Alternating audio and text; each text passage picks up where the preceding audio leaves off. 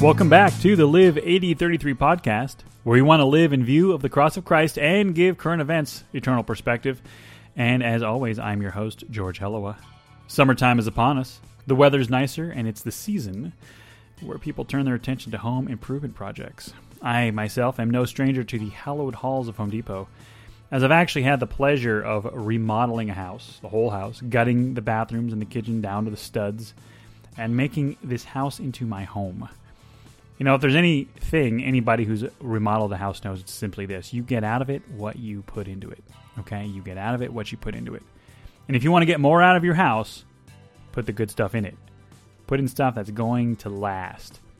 And the truth is, uh, once you've remodeled your house, the last thing, the last thing that you want to do is have to start over and have to do it all over again because the stuff you put in didn't last. You know, there's some pretty deep spiritual applications to that too. And today on the podcast, we're asking the question how long do you want it to last? How long do you want it to last?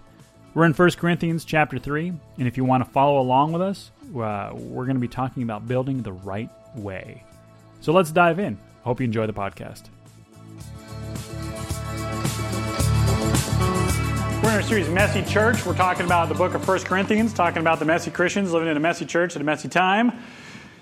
So, for the last uh, over 100 years, you know, for over 100 years, children everywhere have been taught a cautionary tale about preparation, planning, and about quality building materials. Okay? There's probably not a school child anywhere who doesn't know the story of the three little pigs. Oh, that's what saying. Yeah, the little piggies. All right, the three little piggies how they built their houses, right? One out of straw, one out of sticks, and the other one out of what? Out of bricks, right? Three little pigs. And in the story, our antagonist, who is the big bad wolf, he does his very best to have bacon for dinner. And one by one, one by one, he visits. Someone's like, mmm, bacon. We know who you identify with in this story. Okay. One by one, he visits uh, each little pig's house. He demands that they let him inside and threatening to huff and puff and blow their house down if they do not willingly give themselves up for dinner. So, as you well know the story, if you know the story, the first house went down with barely a breath.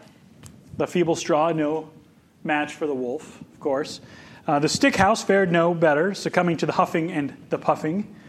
And of course, it was the last house, the last house, the brick house, that stood up to the wolf's attacks and endured the huffing and puffing onslaught. In some versions, of course, the pigs became dinner. Those are the, those are the dark stories. And, you know, most versions they escaped to their wiser brother's house and they lived to see another day. Regardless, one constant in the stories is this that their feeble construction, their feeble construction did not stand the test of time or the tempest of adversity. And while escaping with their lives, they lost everything that they had built. Ah, the three little pigs. Did you know now, we all know this story, but did you realize that this parable is actually pretty biblical? Parable of three little pigs. Pretty, pretty biblical parable. If you got your Bibles, and I hope you're following along as we're in, this, in the book of 1 Corinthians, 1 Corinthians chapter 3. Go there, get there. We're going to start in verse 10. We're starting in verse 10 of 1 Corinthians chapter 3. And Paul is writing to the Corinthians as he does, and he says this According to the grace of God given to me, like a skilled master builder, I laid a foundation, and someone else is building upon it. Let each one take care how he builds upon it. For no one can lay a foundation other than that which is laid, which is Jesus Christ. Now, if anyone builds on the foundation with gold, silver, precious stones, wood, hay, or straw, each one's work will become manifest, for the day will disclose it, because it will be revealed by fire. And he says, he goes on to say, the fire will test what sort of work each one has done. And if the work that anyone has built on the foundation survives, he will receive a reward. And if anyone's work is burned up, he will suffer loss, though he himself will be saved, but as only through fire. This is an important verse because it talks about this idea of how do I live my life after I have Christ. Let's have a word of prayer. We're going to dive in. Father, thank you for the Word of God. Thank you for giving us this passage. Thank you for the stories that reveal your truths. And we pray, Lord, as we dig into this today, uh, we would each examine our own hearts and our own lives. In Christ's name, amen. So the Bible The Bible talks a lot about, uses farming references, right, to talk about the church. If you're familiar, if you know, listen, you know, we are, he talks about fields, he talks about flocks, he talks about sheep. But here, Paul transitions to a different model. He talks about construction, right? He talks about construction. And uh, if you're all familiar with construction, you know that to make a building happen, a couple things need to be present for a project to happen. They're the, the architect, someone's got to design the building. Uh, you've got the foundation. Okay, any building's got to have a foundation. Uh, the materials, of course, that you build a building with is important. Uh, there's always an inspection. And then there's always, of course, to build it, you have to have, you got to have people, you got to have a workman.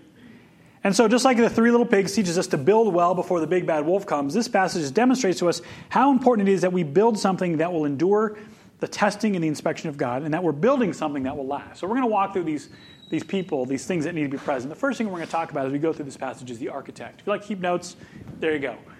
The architect. So, in verse 10, he says, According to the grace of God given to me, like a skilled master builder, I, I, I laid a foundation, and someone else is building upon it and let each one take care of how he builds upon it. So the phrase master builder, the phrase master builder is the Greek word architecton, right? Which is where we get the word architect. So Paul was the architect of the Corinthian church. He's the one who initiated the gospel work there.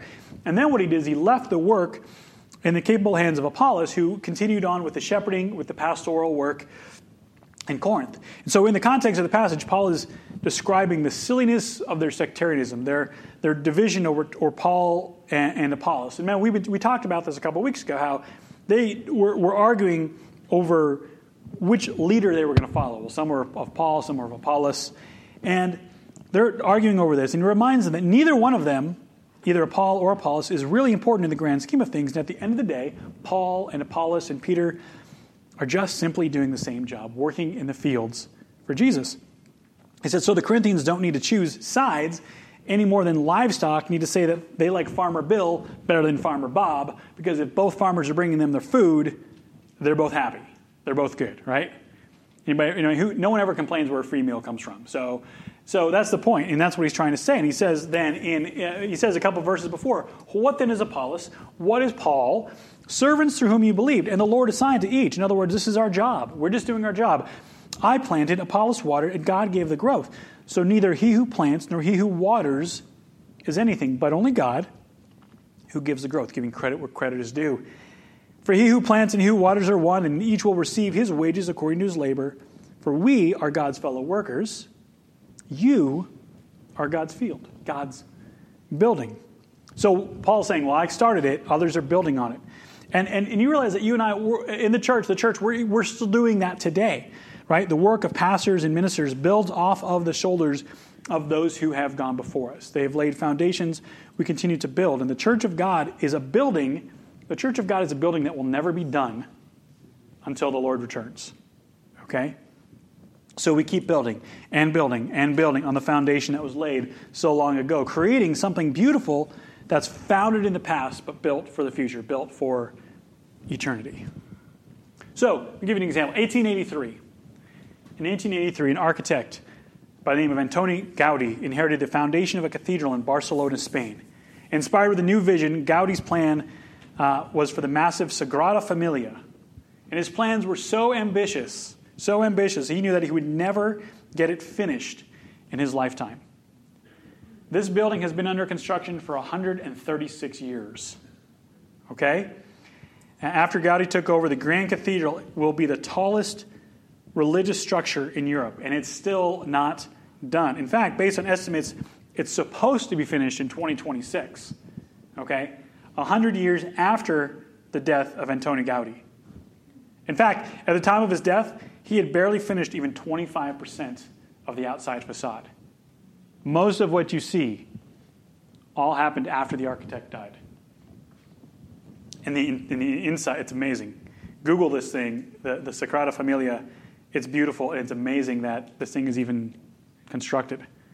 So here's the thing Paul never intended his work to be the final phase of the project, but the beginning. And the vision of the church, the vision of the church should be bigger than anything that you and I can ever accomplish in our lifetime. We need, you know, we sometimes think too small in the church. We need to think bigger of what God can do. So that's the architect. And the next thing, of course, is the foundation. Foundation is vital. He says, No one can lay a foundation other than that which is laid, which is Jesus Christ. And the foundation Paul laid in Corinth is the same foundation laid in all the church, Jesus Christ. And in construction, in construction, the most important part of the structure is the foundation because if you get that wrong, you get a foundation wrong, it doesn't matter what you put on top of it. You can build a beautiful home on a shoddy foundation and the home will crumble from the bottom. Just look at all these houses that are built on seaside cliffs. Okay? And every time it rains, they're throwing tarps so that their bottom of their house doesn't wash away. Just drive down the 8, even in Mission Valley. All these people, they have a phenomenal view, and they have like tarps and sticks just trying to keep the house together because they don't want it to wash away. But he says, build a solid foundation. If you build a solid foundation, and the foundation will remain regardless of what you put on top of it. That's why you walk around, you see ruins, you see the outline, you see of the foundation survived, even if the building did not. So we talk about the foundation, and we say that no other foundation can be laid, which is Jesus. Well, I'm going to give you three things to think about. Jesus is, of course, the foundation for salvation. Okay? The Bible says in Acts 4:12, there is salvation in no one else, for there is no other name under heaven given among men by which we must be saved. Second thing, Jesus is the foundation of salvation. Jesus is the foundation of wisdom. Foundation of wisdom. Uh, Matthew 7 24 says, Everyone then who hears these words of mine, Jesus is speaking, and does them will be like the wise man who built his house on the rock. And the rain fell, and the floods came, and the winds blew and beat on that house. But it did not fall because it had been founded on the rock. And everyone who hears these words of mine and does not do them will be like a foolish man who built his house on the sand. And the rain fell, and the floods came, and the winds blew and beat against that house, and it fell, and great was the fall of it. So Jesus is the foundation of wisdom. Follow his words, live by his way, and you will stand. And thirdly, of course, Jesus is the Jesus is the foundation of living, just the everyday life. He lived as an example. 2 Timothy 2:19 says, "But God's firm foundation stands, bearing this seal, that the Lord knows who are his, and let everyone who names the name of the Lord depart from iniquity. Live holy, live sinless, live, uh, live righteously. See, now mankind has tried some pretty faulty foundations over the years, right?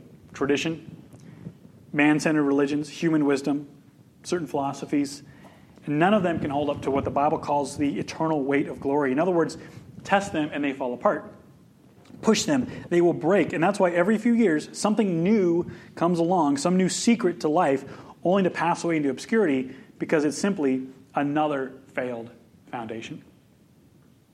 So, author and apologist Ravi Zacharias tells a great story about the importance of foundations. And he says this He says, I remember being at the Ohio State University, one of the largest universities in this country. He says, I was minutes away from delivering my lecture, and my host was driving me past a new building called the Wexner Center for the Performing Arts. And the driver, the host, said, This is America's first postmodern building. Zacharias says, I was startled for a moment, and I said, What is a postmodern building? And their reply was, Well, the architect said that he designed this building with no design in mind. Okay? And so when the architect was asked why he did this, he says, Well, if life itself if life itself is capricious, why should our buildings have any design and any meaning? So he has pillars that have no purpose. He has stairways that go nowhere. Uh, he, has a, he has a senseless building built, and somebody has paid for it. A lot. A lot, yeah. Ravi Zacharias says So his argument was that if life has no purpose and design, why should the building have any design? And the host said, Well, that's correct. And Zacharias replied, Did he do the same with the foundation? All of a sudden, there was a silence, he says. And he concludes, You see, you and I can fool with the infrastructure as much as we like, but we dare not fool with the foundation because it will call our bluff in a hurry. Look, anybody depending on anything other than the finished work of Christ to get them into heaven is going to be very, very disappointed. So we know about the architect, we know about the foundation. The next thing we talk about is the, the materials. Okay? The materials. Verse 12 says this If anyone builds on the foundation with gold, silver, precious stones, wood, hay, or straw, right? So when I sold furniture, I sold furniture for nine years. I talk about it all the time. There's a lot of life lessons coming out of selling furniture. When I sold furniture, people would come in all the time they would ask for a sofa. And inevitably, people would always want to, would always want the best sofa for the cheapest price, right? That's how it works. That's how, that's how we roll. What can I get? How good is something can I get for the least amount of money I have to spend? Or they'd ask, they'd always ask, what's a good couch? And here's the question that we would always answer in reply Well, how long do you want it to last? Okay? How long do you want it to last? Because the difference between a three year sofa and a 23 year old sofa uh, is the quality of the materials built on the frame. I could, I tell people, I can sell you a sofa, you know, you'll have it this year, this summer, it'll be great, and you want a new one next year. Or I can sell you a sofa that if they bought this more expensive sofa, they would get sick of looking at it long before it wore out. Okay? And this was their choice. So, how long do you want to last? And so, when we're thinking about what we do with our life in Christ, what we're building on the foundation of faith, that is an important question for us to ask. How long do we want what we build to last? What we lay down on this foundation, how long do we want to last? What will be the legacy of our decisions? And that's where this idea of material comes in. The biggest difference between gold, silver, and precious stones versus wood, hay, and straw is that the first three, they don't rot. Okay? They don't burn. They're not easily destroyed. And the higher the quality of material, the longer it will last. So, John MacArthur has a great description of these materials. He says the materials do not represent wealth, talents, or opportunity, nor do they represent spiritual gifts, all of which are good and all are given to each believer by the Lord as he sees fit. The materials represent the believer's responses to what they have, how well they serve the Lord with what he has given them. In other words, he says, they represent our works. Now, we cannot be saved by good works or stay saved by good works, but every Christian, quote, has been created in Christ Jesus for good works, which God prepared hand beforehand that we should walk in them. And it is to bear fruit in every good work he says this works are not the source of the Christian life, but they are the marks of it. Okay? So we have to ask ourselves how long do you want it to last? You know, Paul said that someone else would build on the foundation of the gospel that he laid. In one sense, the person building on Paul's work was Apollos. He had the responsibility to teach, disciple, to encourage, and equip the church. In another sense, though, these words are for all of us, right? That we each individually take the responsibility for how we build on the foundation, for the investment that we make. He admonishes them. He says, Let each person take care of how he builds on it. Anybody ever have a chance to do remodeling or work in their house or anything like that? Okay? If you ever had a chance to do that, you know uh, this truth that there's a cheap way to do it and there's an expensive way to do it. There's a cheap way, there's an expensive way. You can stand in Home Depot, right? You can walk into Home Depot and you can and you'll find building material at every price point. There's a $25 faucet and there's a $250 faucet or a $500 faucet, okay? There's the $15 gallon of paint, or if you're really cheap, you look for the oops paints. The good news is it's $5. The bad news is it's a color you hope no one ever sees in public. Okay? That's why it's called oops. Or there's the $65 gallon of paint, guaranteed to cover in one coat. Some people are perfectly content with cheaper stuff, okay? Either because they don't think they can afford the more expensive stuff, or more likely because they just don't care. They don't care the inside of their house looks like, or they don't care how it turns out. Or it's a rental, right? It's not my house, not my problem, okay? But it's almost a guarantee that if you use the cheaper stuff, it won't be too long before you're replacing it again. Okay? Same goes for clothes and cars and anything else where you have the cheap version versus the expensive version. In the end, in the end, it actually costs you more to take the cheap route. Okay? Shoes are a great example. There is a difference between a $100 pair of shoes and a $9 pair of shoes. Usually it's about a year and a half of wear. Okay? When I was a kid, I tried to convince my mom to buy me Nikes. So we went to Payless. They don't sell Nikes. And literally in three weeks, the heel fell off the shoe.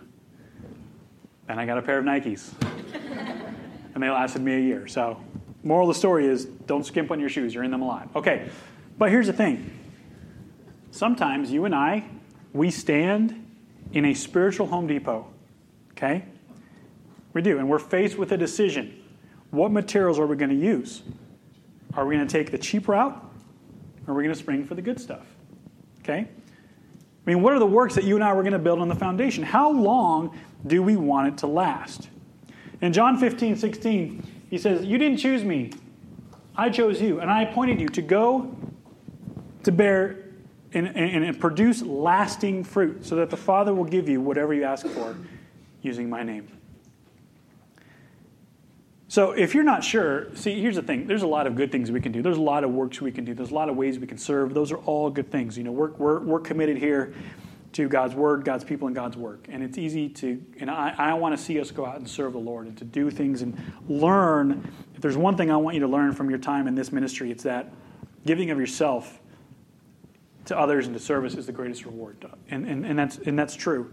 But if you're not sure whether your works are gold, silver, precious stones, or simply wood, hay, or straw, there's three ways to check. And I'm going to give them to you real quick. And they're just right here our motives, our conduct, and our service. Our motives are we doing it for God's glory or for our glory? You know, in other words, do we want people to see us or do we want people to see Christ? Our conduct. Are we living the right way that honors God? Are we acting in a way that we wouldn't be embarrassed for people to know that we're a Christian? And thirdly, our service. Are we using the gifts that God has given us to do that which He asks of us? So that's the material. Next, of course, we have the inspection. Now, building anything in California is difficult and slow because every step requires an inspector everything. They're building this building here. They got to inspect the foundation. You know, right? You, you, you, you do this. They inspect the foundation. They inspect the framing. They inspect the electrical. They inspect the plumbing. They inspect the drywall screws. They inspect the guy to come out and inspect then the taping of the drywall. Then they inspect the painting. Somebody checks every step of the way. Why? So that nobody can take a shortcut. Okay? And Paul says here that each one of us will go through a building inspection. Verse 13, he says, Each one's work will become manifest, for the day will disclose it, because it will be revealed by fire. And the fire will test what sort of work each one has done. So the day, he says, that day, what is that day? Well, that day he's talking about is found in 2 Corinthians 5, is 10. He says this He says, We must all appear before the judgment seat of Christ, so that each one may receive, he says, uh, what is due for what he has done in the body, whether good or evil. So, when Christ comes back and what we call the rapture, when all the believers, there's kind of time, time when all the believers are standing before Jesus Christ and, and, and we'll be judged. But we're not going to be judged for our sin. We're going to be judged for what we built on the foundation of Jesus Christ. What did we do with what we were given? This is the home inspection. The foundation's there. What did we put on top of this foundation? And Romans 4:12 says this that each one of us will give an account of himself to God. I used to watch a show on HGTV called Holmes on Homes. H O L M E S. You seen it? Yeah, Holmes on Homes. Mike Holmes. Big, big guy, always wore overalls, okay? And here's, here's the show Mike Holmes would go into houses that were poorly remodeled or poorly repaired, and he'd go and he'd have to fix all the bad workmanship. You know, gutters that drain the wrong way, roofs that leaked, that leaked into the house instead of away from the house, you know, electrical, where it was like, you know, someone just ran an extension cord through the wall. I mean, the, the whole show was just him going, Who did this? Are you kidding me? And I used to, I watched it, oh man, I, I, I dreamed the idea that Mike would come over to my house and start fixing stuff because he'd, he'd fix all the bad work that I uncovered and all this stuff until I realized he'd be uncovering all of my bad work. I didn't want him coming in and be like, Who put these baseboards in? You know, who laid this floor? You know, like, oh, I did. Okay? The idea of someone in, of coming in and fixing everything sounds great until you realize if they're coming in to expose your shortcomings. See, more than that, more than the idea of having Mike Holmes come in and tell me everything I did wrong, I don't like the idea of standing before God and having Him uncover all of my shoddy workmanship or all of my shortcuts. I want God to be able to say, Well done, good and faithful servant. Good and faithful servant. You've heard me say this before, and I talk about it all the time in remodeling. I talk about my house, and it's true in the spiritual life too. Do it right or do it twice. It's better to take the time to do something the right way than have to fix your own bad shortcut. And the same is true of the Christian faith. Do it right. If you want it to last, you want it to stand the test of time, or otherwise you're going to be doing it again or fixing it. Which brings us then to our last ingredient for our building, which is the workman. Okay? Because the workmen are responsible for putting it all together. And that's you and me. We are building, the Bible says, our spiritual home. And nothing happens unless the workers go to work. And once they've done the work, they get the prize. He says in verse 14, he says, if the work they do, if the work that, they, that, that anyone has built upon the foundation survives, he will receive a reward. And if anyone's work is burned up through that fire of that day, he will suffer loss, though he himself will be saved. But only as through fire. So the premise here is simple build well, and you will be rewarded. Build poorly, and your foundation will be the only thing that makes it through. You will get to heaven, but you will smell like hell. So this touches on, on one quick thing. First of all, it's the, you know, we talk about eternal security for believers. I believe that Scripture teaches that when we are saved, we are saved. We're saved by the blood of Jesus Christ. You can't undo salvation. But we can miss out on so much that God has for us. Okay? And he says this they'll make it through. He'll be saved, but only as through fire. We'll get to heaven, but we'll smell like hell. So what? Well, here's this. Check this out. Your experience in eternity is going to be shaped by your conduct on earth. There are certain things as believers that we're all going to share, including eternal life in Jesus Christ. That's absolutely true. But the experience in heaven isn't going to be the same for everybody. I wouldn't expect that Billy Graham and I are going to receive the same set of rewards. I wouldn't be so arrogant to think that. I think people will be surprised at what heaven is like when they realize that they had opportunities to build something and they didn't take them. So the question is, what are you going to do? What are you going to build?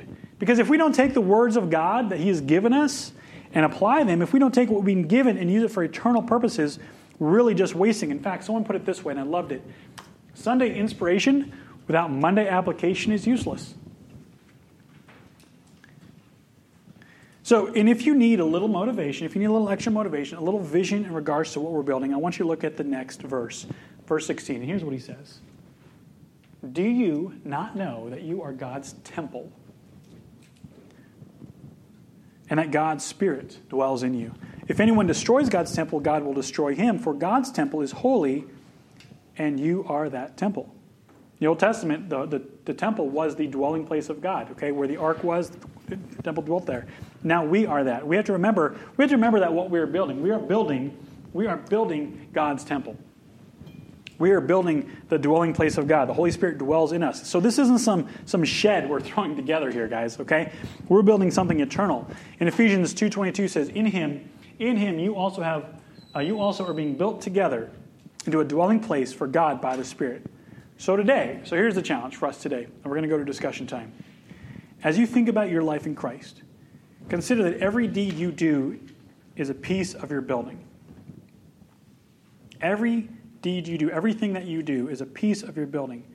We know that what we're building is a spiritual house, the building of God in our hearts. Ask yourself this question What am I building with? Is it wood, hay, stubble? Or is it gold, silver, and precious stone? And as you decide what kind of house you want to build, ask yourself this question How long do I want it to last? Father, we are grateful for the Word of God. We're thankful for the challenge that comes from this scripture. It is a lot for us to consider. It causes us to look inwardly and to take stock of the life that we're living on the foundation of Jesus Christ. Father, I'm grateful that in your mercy, that if a person lays the right foundation, if, if, if Christ is the, is the base of their life, that heaven is a promise.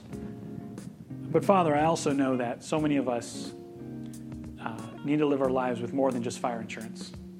We need to live our life in a way that we're building something that will last for eternity, that we have to understand that our experience in heaven is all, it will be shaped by our time on earth. And to take up that challenge, to take up that consideration, to realize that everything that we do now will resonate in eternity. So, Father, as we dig into some time of discussion, help us to process this, to be challenged by it, to be encouraged by it, and choose wisely the material we're going to use, to be approved workmen who are not ashamed, and to build something that will last. We ask all this in Jesus' name. Amen. Thanks for tuning in today. Some of our outline today was adapted from John MacArthur's great study on this book, and I'm indebted to all the people who make it their goal to build well for the kingdom of God. As you think about your life, I hope you really deeply consider what your foundation is. Is it Jesus Christ? And not just what your foundation is, is what then are you building on top of it? Will it last? Are you building for eternity?